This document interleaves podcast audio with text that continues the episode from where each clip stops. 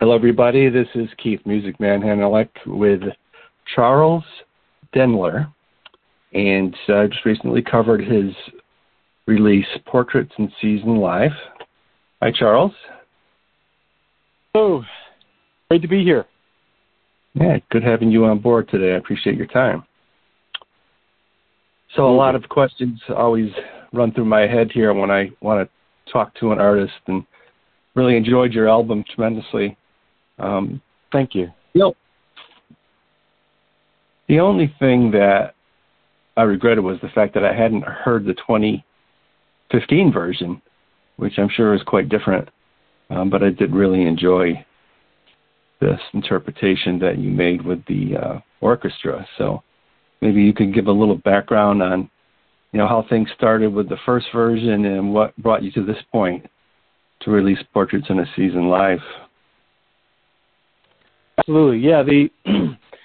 The first version, I had been working with the Boulder Philharmonic for a premiere back in 2015, and I had created a digital version of the suite with Digital Performer, my sequencing program, and then, of course, with a notation program, I use Finale. And so it just seemed appropriate to have something at the concert premiere, even though it was sort of a digital version. It actually was quite realistic, and some of the tracks are pretty hard to tell the difference between a live orchestra and the virtual orchestra.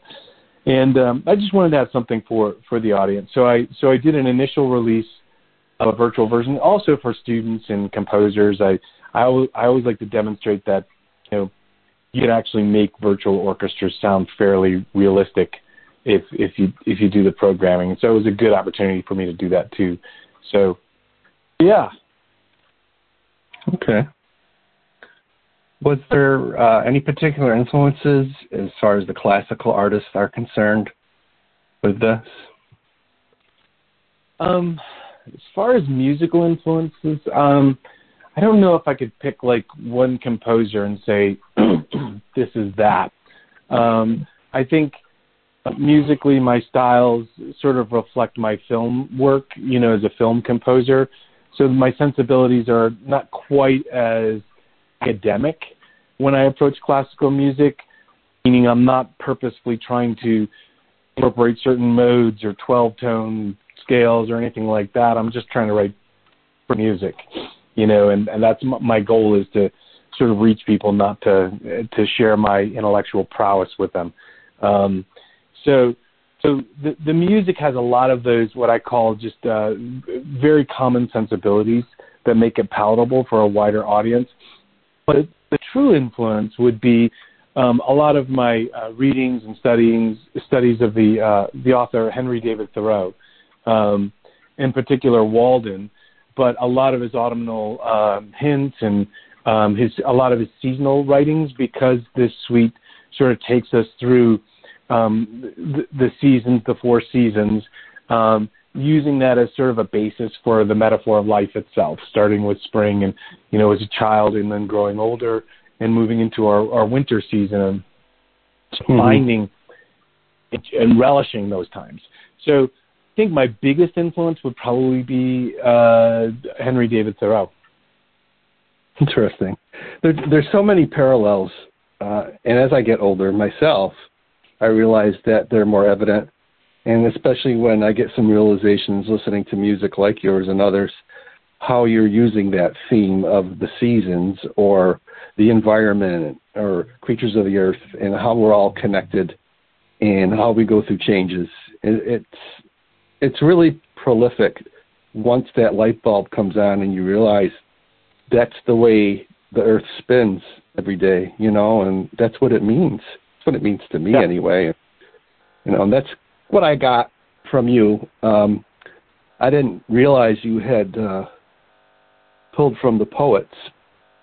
You know, when you hear music like that, you're thinking, oh, he must be influenced by some of the greats like Bach and so forth, but that's interesting. And you created all this music yourself, composed it, and that was what drove you, huh? Yeah. I mean, I try to keep I've definitely listened to the masterworks, you know, the Bachs, the Beethovens, the Brahms, and all of that. But you know, and I've studied music theory and all of those things, and I try to forget a lot of that stuff purposefully when I'm writing. I don't want a lot of influences. I don't necessarily want somebody to say, hey, he sounds like this. Or, right. You know, I don't mind a little bit of that, but I don't want that to be a sort of an overt characteristic of my music. I really kind of want it to stand on its own, which I think is the goal of all of us as artists. So it's not cerebral, it's more the flow from within and your feelings and contemplating different things, and this happens to be poems in the seasons. True, and I, you know, there are a lot of schools of thought, right? Some, you know, in academia, if you're studying composition in a lot of universities or schools of music, they're going to want more of a cerebral approach. They're going to want you to sort of approach music from a thoughtful perspective when, you know, I'll teach students theory and upper levels of theory, and then I always tell them, well, but if you're going to compose something, try to forget all this. Because, you know, a lot of our modern music theory is based on these concepts that Bach introduced, you know, hundreds of years ago. They're stale, they're old. There's really no reason for us to keep trying to emulate that as musicians. I think we need to just move forward and build on things that are more current. Like, for instance, I listen to a lot of, certainly a lot of Aaron Copland. And I love that sort of sensibility of the dissonance and resolve. But yet there's a contemporary pop element to a lot of his music, like pieces like Appalachian Spring, based on Simple Gifts. And so that's where I try to encourage students is like, look, don't start with Beethoven, because we've been building off of Beethoven for 200 years. Start with somebody a little more current. Start with John Williams. Build off of some of his works. But please don't let your foundation be a 200-year-old dead composer. Nobody wants that anymore. They don't want that. We don't want to hear another Beethoven. Nobody wants another Beethoven. We have Beethoven. Interesting you brought that up, because recently, I think 2 or 3 months ago actually, I covered an album by Robin Spielberg, piano player. I don't know if you're familiar with her, but oh yeah, love Robin. Well, she has an entire album where she modified a lot of the classic songs, made them their own. I thought it was terrific. So absolutely, and that's completely different. When we're taking something and we're bringing fresh light to it. Max Richter, for instance, came out with this album called Recomposed, and the album basically took Vivaldi's Four Seasons and sort of rediscovered them for a modern audience. Now, to me, that's bringing sort of a fresh wind and sort of infusing freshness, like with what Robin did with the classical pieces. And other friends of mine, composers, have done something similar with classical pieces. What I tell people, though, is like, don't base your current writing on the older classical pieces. If you want to reintroduce a classical piece and kind of make it a little more palatable for a modern audience, but it's still all these Four Seasons, it just happens to have a Moog and synths and all sorts of cool instrumentation in the background. But when I'm approaching composition, I try to tell students, it's like, look, you've got to think forward. You've got to build on what's already current. What are people listening to? If you're going to release a new age piano album, for instance, what are people listening to? Are you going to listen to, or let the influence be 40-year-old new age piano music, or are you going to listen to what's trending and build off of that? And there's certainly a balance there. We don't want to forget the past, but at the same time, I run into a lot of musicians who are just like trying to like, I'm going to be the Brahms of the 21st century. And I'm like, no, how about you be you and build off of people that are already popular in modern contemporary repertoire. And I think that's where I sort of differ as I'm also a professor, and I teach music theory and all these things. And where I often differ from my contemporary colleagues in other universities is I tell students, please don't try to sort of reinvent the past. if we keep doing that, we're never going to move forward. Now, stuff like Robin, what Robin did, that's totally different, and I'm totally headed in a different direction in my thought process. I think it's important, like, for instance, modern symphony orchestras in America, one of the reasons they're struggling so bad is because it's all masterworks. It's all Beethoven. It's all Mozart. And so they'll say, let's have brewskis with Bach or beers with Beethoven. And they try to, like, basically wrap the same music and sort of try to present it to the audience and hope that they can keep selling the same music over and over again. What Robin is doing is Robin is saying, look, I'm going to take a Bach piece and I'm going to make it my own. Completely different. Or Max Richter. I'm gonna take Vivaldi and I'm gonna make it cool. You know, I'm gonna write it the way Vivaldi would write it if he were writing it today. I think it's important that we are pushing the medium forward, especially in the classical realm. I like your thought process there. Makes sense. Okay. The energy's really coming from within, and I like the fact that you're so progressive and you don't have to look back. You can, you know, give your nod to all the greats and say, you know, I wouldn't be doing this if it wasn't for you, but this is what I want to do. You know, I like that. So you said you've done a lot of film scores and so forth. How many film scores and actual recorded works do you have out there right now? I've written music for probably at this point a little over 200 films and television programs. So quite a bit in the film and television world.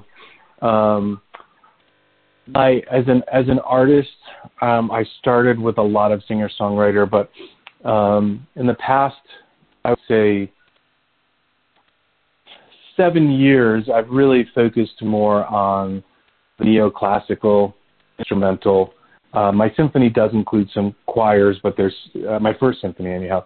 But they're singing in Latin, and it's more of a film type of ambient role, not sure you direct them standing in front of a choir type of thing. And so I'm starting to move more toward the concert to serious neoclassicism at this point in my career. Okay. Well, just thinking, have you ever thought about putting any of your music out on vinyl, particularly the last one that you just released? As a matter of fact, this recent album, Portraits in Season, is going to be released on vinyl, and so it'll be released in two ways. The vinyl albums will be packaged with a CD, and then CDs if people would rather have CDs, and then, of course, the streaming platforms. And this is the first time I've released an album in vinyl, so I'm, like, I mean, over-the-top excited to actually take my music and sit it on a record player and play it back. I mean, I want to hear all of the scratches and all of that and the dust across the needle. I'm so excited about that. That's great. I'm looking forward to it and hearing that version of it, because I do think there's a big difference listening to vinyl, and looking forward to putting that up on the vinyl site as well. Thank you. So you released this April 9th. How long was the process before you got to the point where you said, okay, let's get this into production and get it out there? Oh, man. Forever. Forever. Because when I premiered it in 2015 with the Boulder Philharmonic, and I played piano with the orchestra, because this is a very piano-centric orchestral suite. You know, I really wanted to actually record it with a live orchestra, but super expensive. And so, I mean, it adds so much to the bottom line when you got to hire, you know, 50 to 60 players to play and to record, and the engineers. And so honestly, it took me until this past year to finally say, all right, I'm going to do this. And so I put the money aside and just did it. And I worked with John Holzner. He's a 4- or 5-time Grammy award-winning recording engineer, and James Fitzpatrick in the City of Prague Philharmonic, and finally got it recorded. But it's like, I love, the great thing about solo piano is it doesn't cost me much because I'm a recording engineer by rote, and so I just record it and put it out there. When you've got to record an entire orchestra and you've got to put all that money up front, with reality that the CD is going to sell for the same price as a solo piano CD.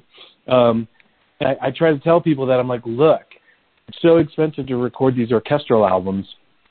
My first symphony was around $60,000, and but the download on iTunes was still $1 between my solo piano album, which cost me nothing, and my symphony, which cost me like $60,000. They still made $1.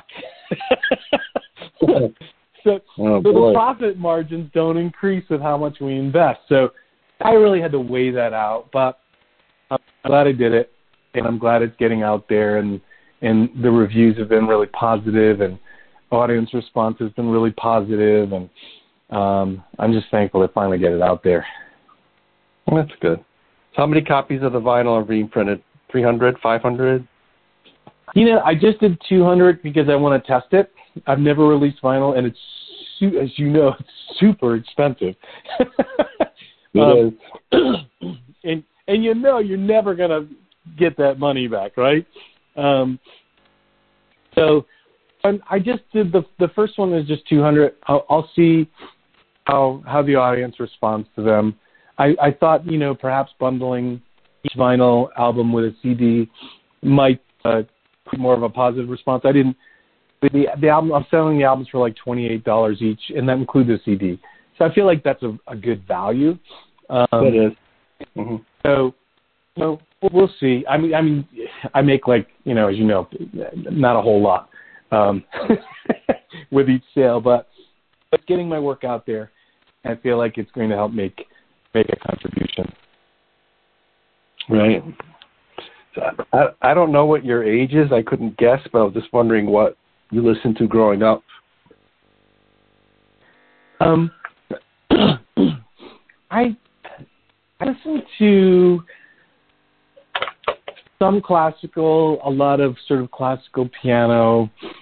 I loved like Simon and Garfunkel. I really enjoyed that. And then I would listen to like some Brahms and things like that, and sort of really tried to study some of the masters and glean from them.